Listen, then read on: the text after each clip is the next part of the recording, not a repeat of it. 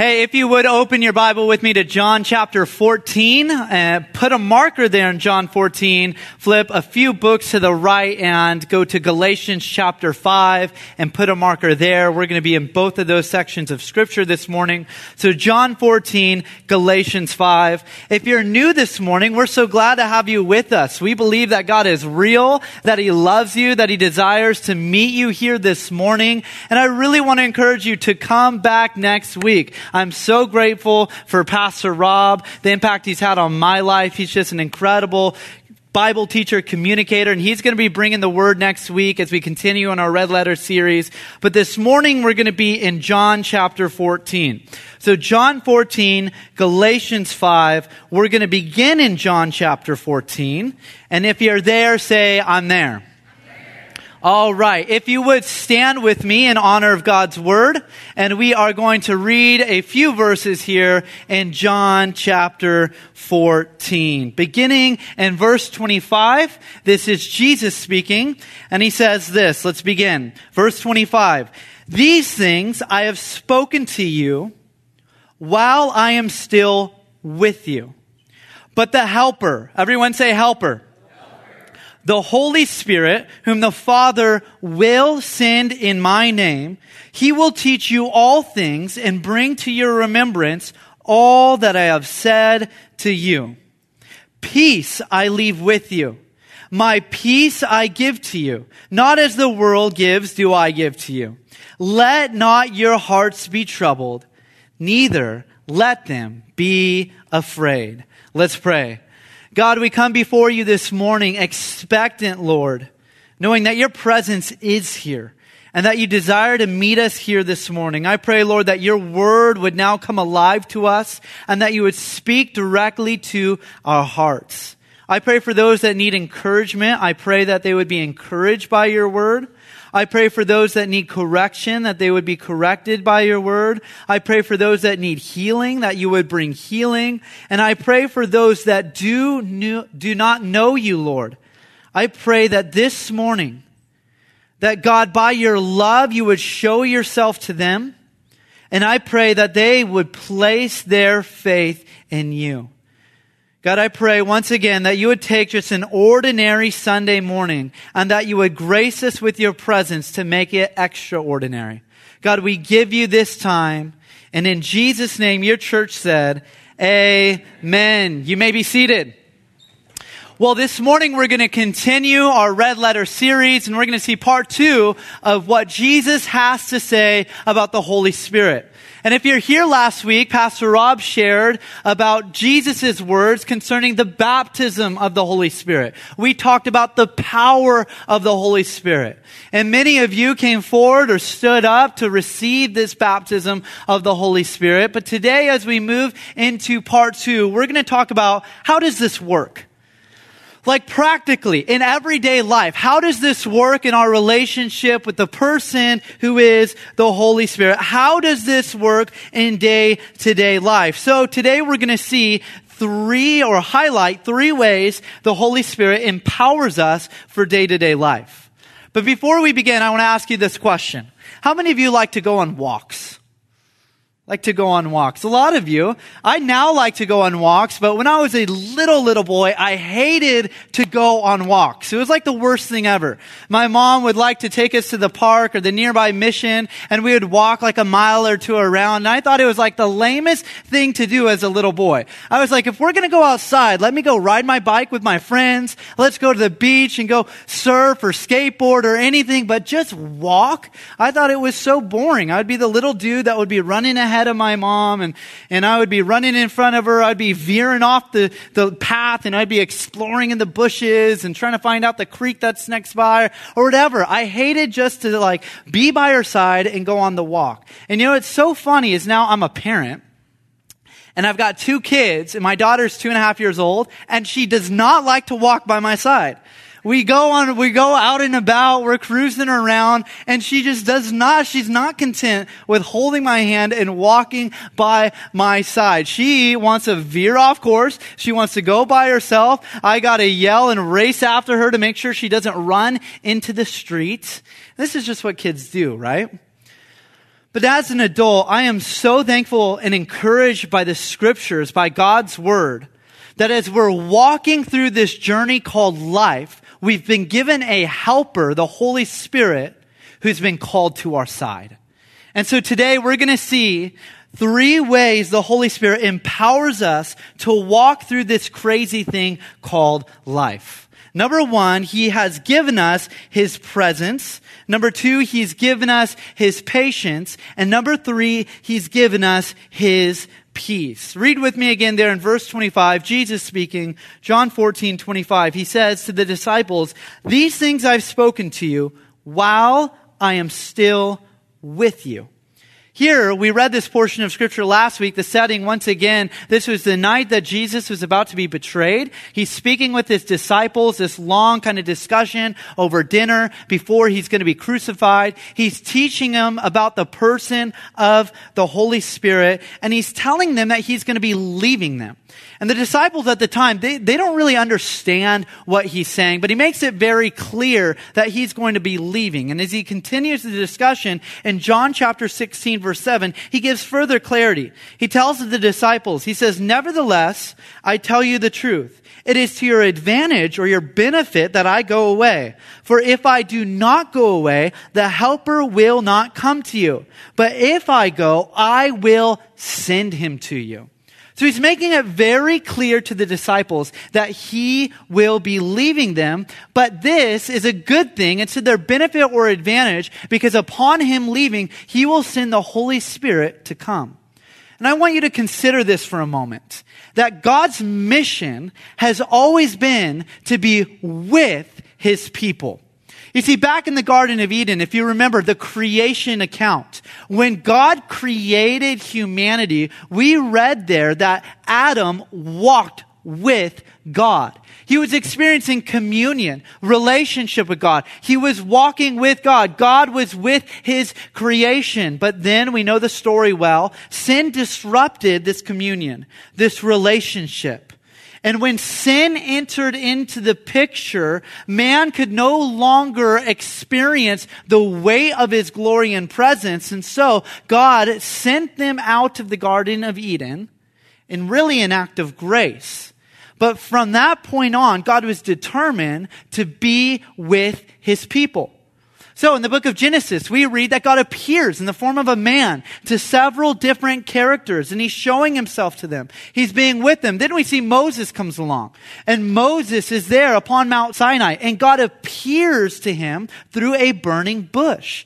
And there, as, as God is speaking and spending time there with, with Moses, he gives him instructions to go and build a tabernacle. And as Moses comes down from Mount Sinai, if you remember the story, God's presence by a pillar of fire and a cloud by night is leading the Israelites throughout the wilderness until they set up this tabernacle. And this tabernacle would be a meeting place in which mankind would be able to come and meet with God and to worship God. And that tabernacle would turn into a temple. And in the tabernacle and in the temple, the very presence of God would come and rest within the room called the Holy of Holies. And it was God's way of being with the camp, being with his people. He wanted to be with them. But man, the system, the tabernacle, the temple, it was just a foreshadowing of what was to come. Eventually, the glory of the Lord would leave the temple, and God was so determined to be with his people that he left heaven and came on a rescue mission. And he was born Emmanuel, God with us. He put on human skin and he dwelt among us here on this earth, teaching and preaching and doing miracles and eventually going to the cross where he would die for the sin of the world. And as Jesus was there at the cross, as he gave up his spirit, we read that the temple veil was torn from top to bottom symbolizing that we now have access to the very presence of God. And we know the story. After he was crucified, he was buried, and he rose again from the grave. He ascended up into heaven. And then 10 days later, he sent his spirit to come down upon the church. Acts chapter 2. We read about this last week. But I want you to understand this that God has always desired to be with his people. In fact, Paul would comment on this and he says in 1 Corinthians chapter 3 verse 16, "Do you not know that you are God's temple and that God's spirit dwells in you?" He is now with us. He is now in us. And that is why Jesus was able to tell the disciples, I will never leave you or forsake you. He is with us always. His presence is living in us. Now, why is this so important? Because of what it means for us is that you are not alone. You're not alone. As you're going through this journey called life, God has saved us from our sin and we know that heaven is waiting for us and we've got to go through this crazy thing called life. You have to understand that on this journey called life, you are not alone.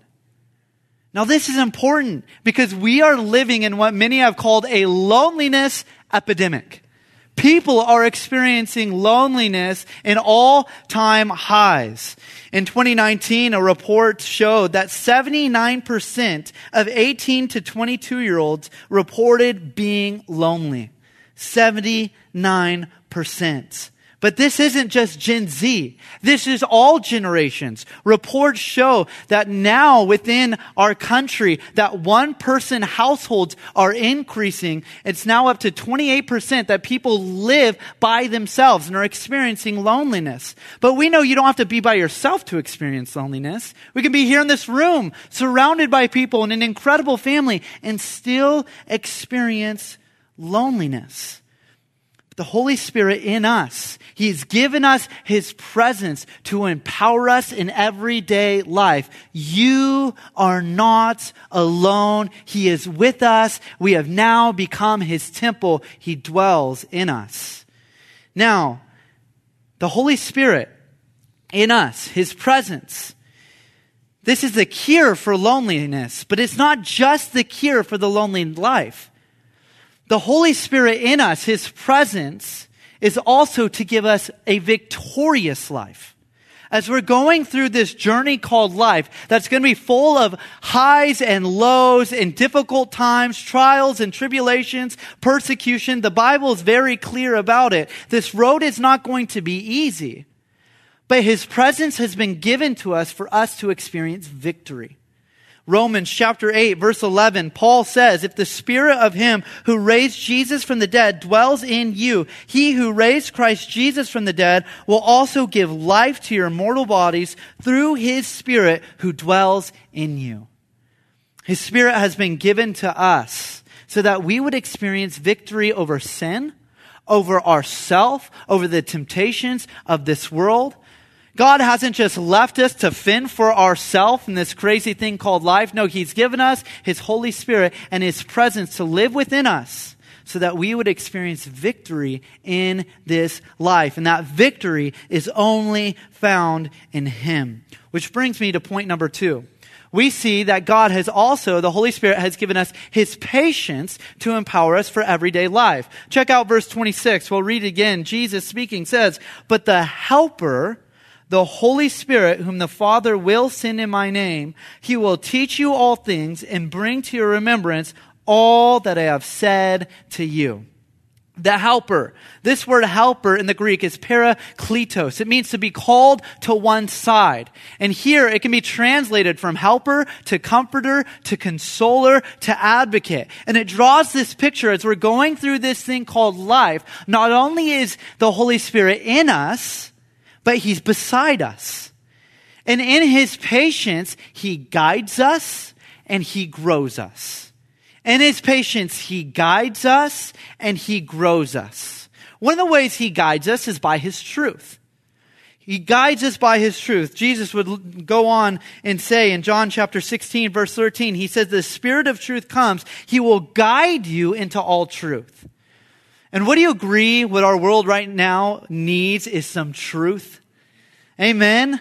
I mean, it seems as we're going through this journey called life, there's all these different voices just screaming for our attention, trying to tell us how to think, how to respond, how to act. But the Spirit has given us truth. He desires to guide us by truth. Now, this truth isn't my truth. It's not your truth. It's the truth. It's God's Word. He, the Spirit, will speak to us by His Word. He will teach us all things by His Word. He'll teach us what it says. He will give us understanding to His Word. And He will bring to remembrance, as we're going through this thing called life, His Word to be a guide for us.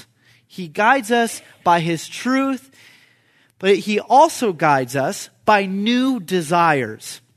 Turn with me to Galatians chapter 5. Here we have Paul's commenting. He's commenting on walking by the Spirit. What does this look like? What does this mean? How does this work? And he says this in Galatians chapter 5, beginning in verse 16. If you would read along with me, Paul says, But I say, walk by the Spirit, and you will not gratify the desires of the flesh.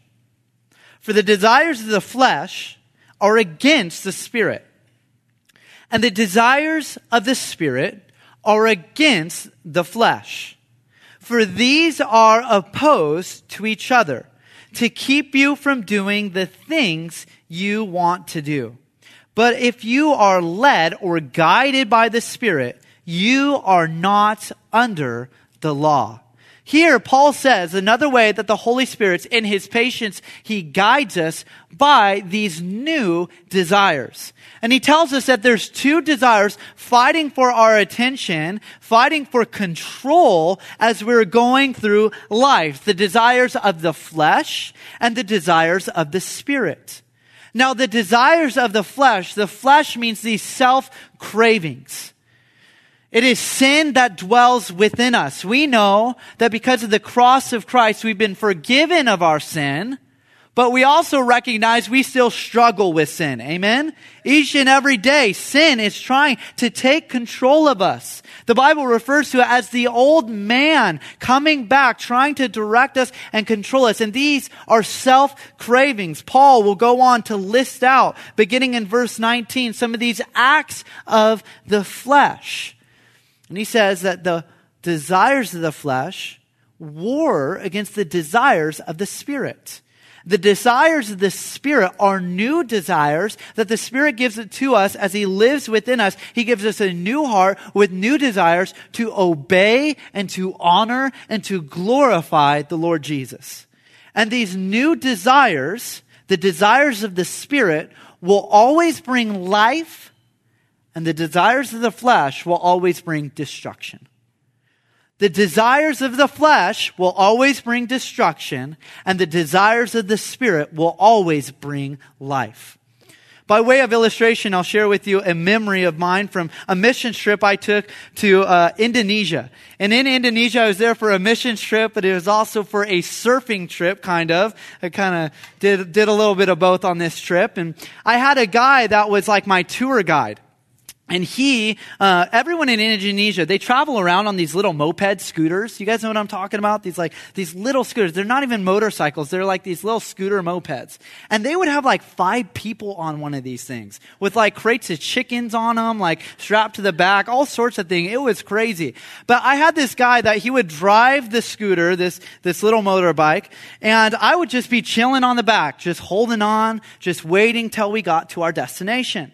But there were times where I didn't want to wait for this tour guide of mine, and so I would try to take out the moped scooter thing, and I would try to go do it myself.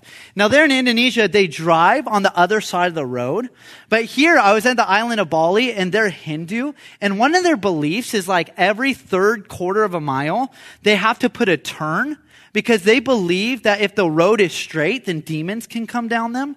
But if the road is turned, then demons can't go down them. I don't know. It's their thing, not our thing, right? So it made it really difficult to get to your destination because there would be all these curves in the road. And so here I am on the motorbike and I'm trying to get to the surf spot. I got to drive on the other side of the road. There's all these turns and I got lost over and over again. I had to stop and ask for help and ask for direction on how to get to the spot. And I even a couple times I crashed into other motorbikes and I, I fell one time and it was difficult. It was confusing. But I believe there's a great point there, a great analogy or illustration of allowing the Spirit to guide us and to lead us. Because when the Holy Spirit is in control of our lives and He is guiding us and directing us, He is faithful to bring us to our destination. He's faithful to do so.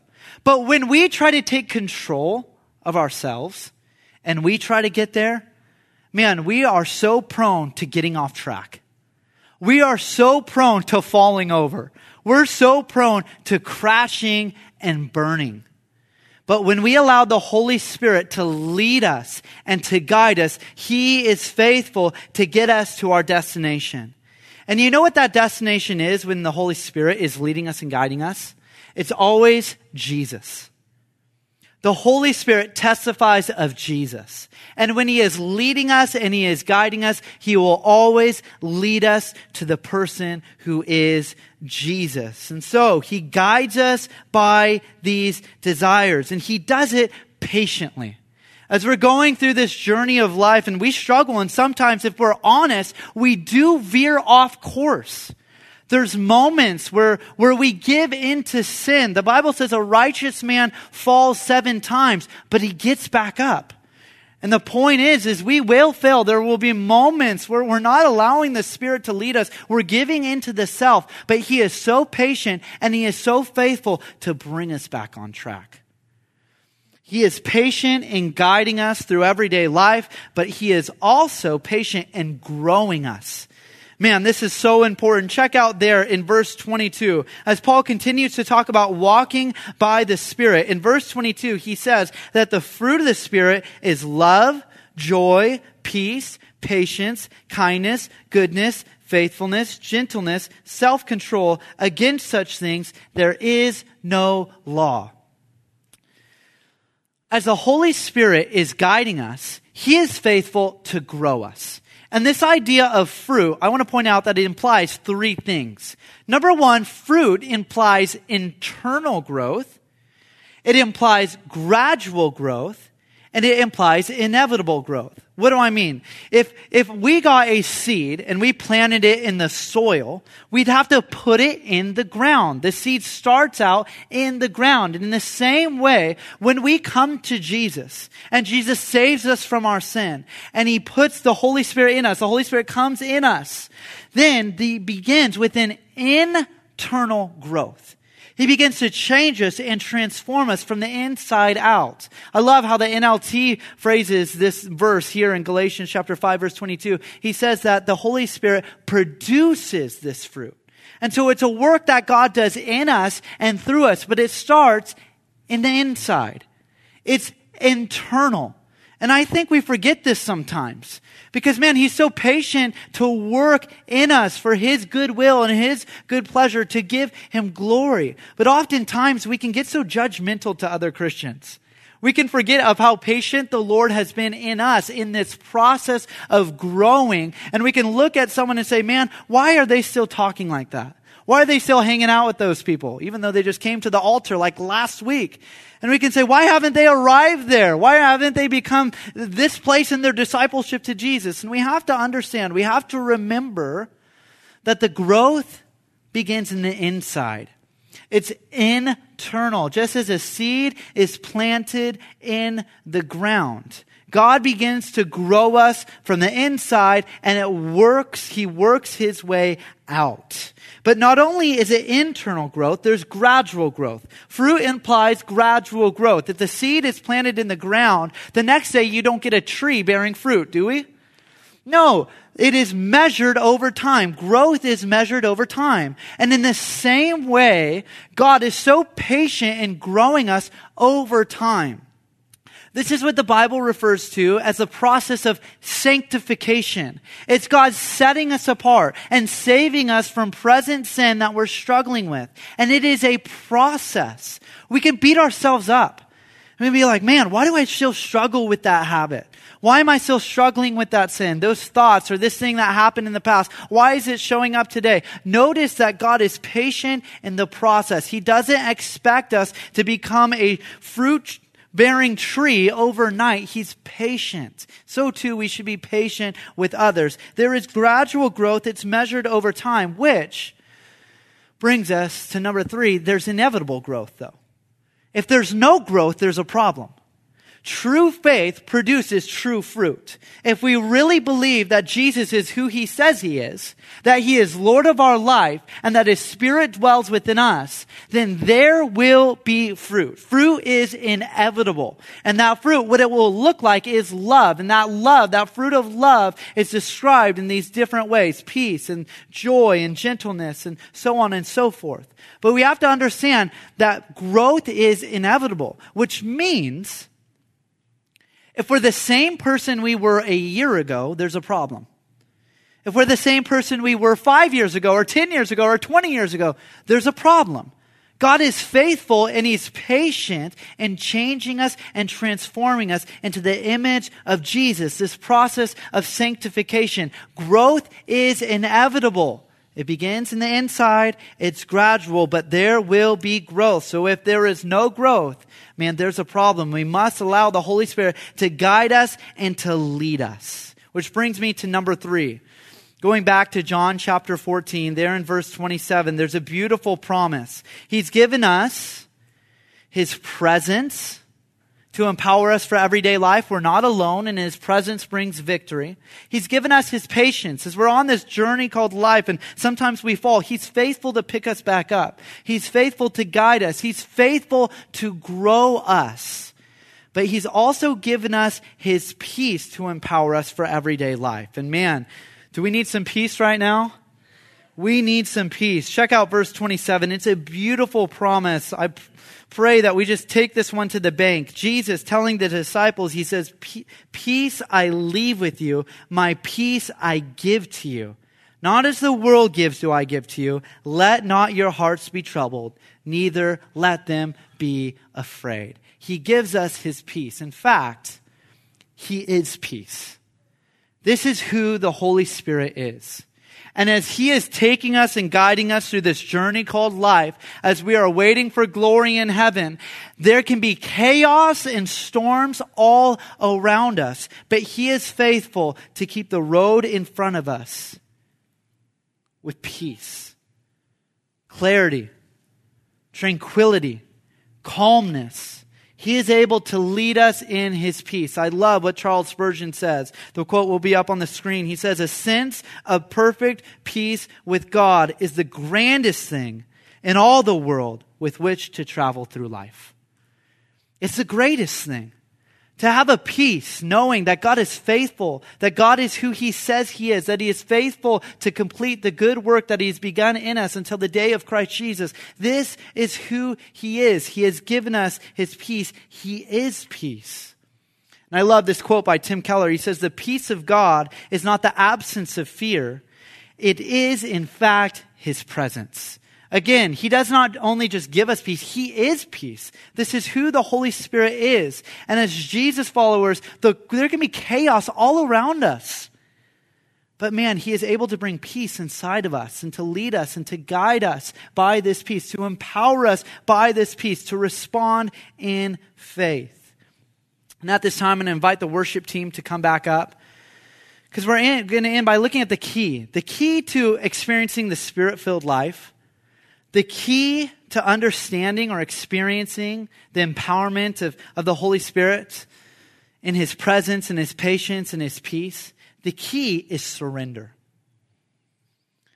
In order for there to be spirit filled life, we must be a surrendered filled people. The spirit filled life is a surrendered filled life. Pastor Rob quoted this last week. I'll quote it again. It's R.A. Torrey. He says, if we think of the Holy Spirit merely as a power or influence, our thought will be, how can I get more of the Holy Spirit? But if we think of Him as a divine person, our thought will be, how can the Holy Spirit get more of me? In other words, surrender. The Bible says in multiple places, Paul says that the peace of God can rule in our hearts. But the idea of ruling is that we're surrendered under his ruling. So maybe there's, there's an area of your life today that, man, you, you've been baptized in the Holy Spirit. You've experienced the empowerment of the Holy Spirit. But as you're going through life, man, it just seems difficult. There's struggle. Maybe there's an area of li- your life where there's destruction. I would encourage you is there an area of your life you need to surrender? Maybe it's a relationship with a child who's become a prodigal. Maybe it's, it's a relationship with a spouse. Maybe it's a relationship with a parent. Maybe it's, it's the future and the unease of what is to come.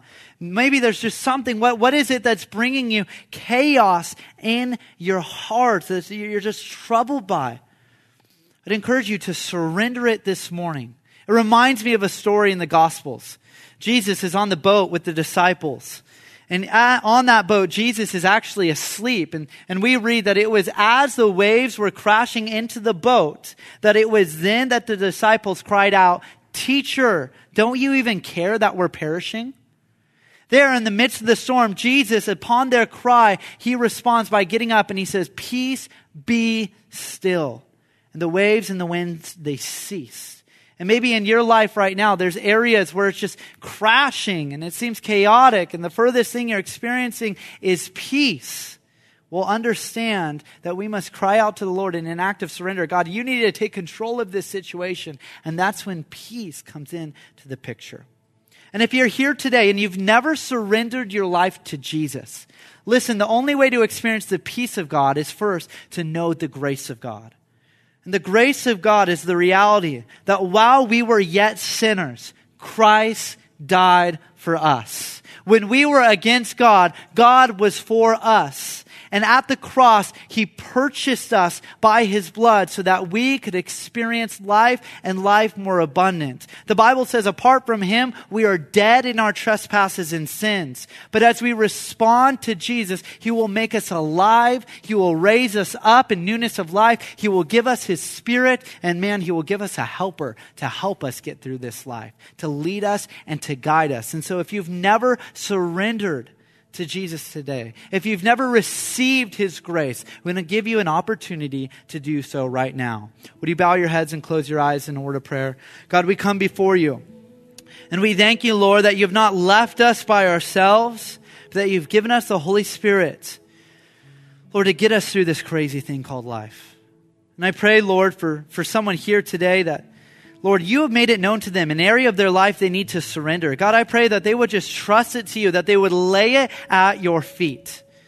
And I pray, Lord, for someone here that's either in person or watching online that has never responded to your grace, that has never received your love. God, I trust that you have made yourself known to them and that, Lord, you want to give them an opportunity to respond to your grace. And so, as heads are bowed and eyes are closed, if that's you, I want you to understand that the Bible says that if we confess with our mouth Jesus is Lord and believe in our hearts that God raised him from the dead, you will be saved. This life is only found in Jesus. He is the way, the truth, and the life. And all we have to do is respond saying, God, I want you. I need you. I want to give you my life. So his heads are bowed and eyes are closed. If that's you and you're here in person or you're watching online, I just want to lead you through this prayer. Listen, God will hear your silent prayer. This prayer is just a prayer of, of confession saying, God, that's me, I need you. If that's you, just pray along with me in the privacy of your own heart. Say, Dear Jesus, I believe that you are God. I believe that you died for me and I believe that you are alive today. I give you my life. Fill me with your spirit. In Jesus' name. And as your people, Lord, we pray once again, Lord, that you would, would give us victory in this life, that we would experience a spirit filled, victorious Christian life, that we would be a people that is bearing much fruit, Lord, a loving people, and a people that is surrendering ourself, our desires for what you want, Lord. God, I pray that you would do and continue to do an cr- incredible work in us and through us. And in Jesus' name, your people said, Amen.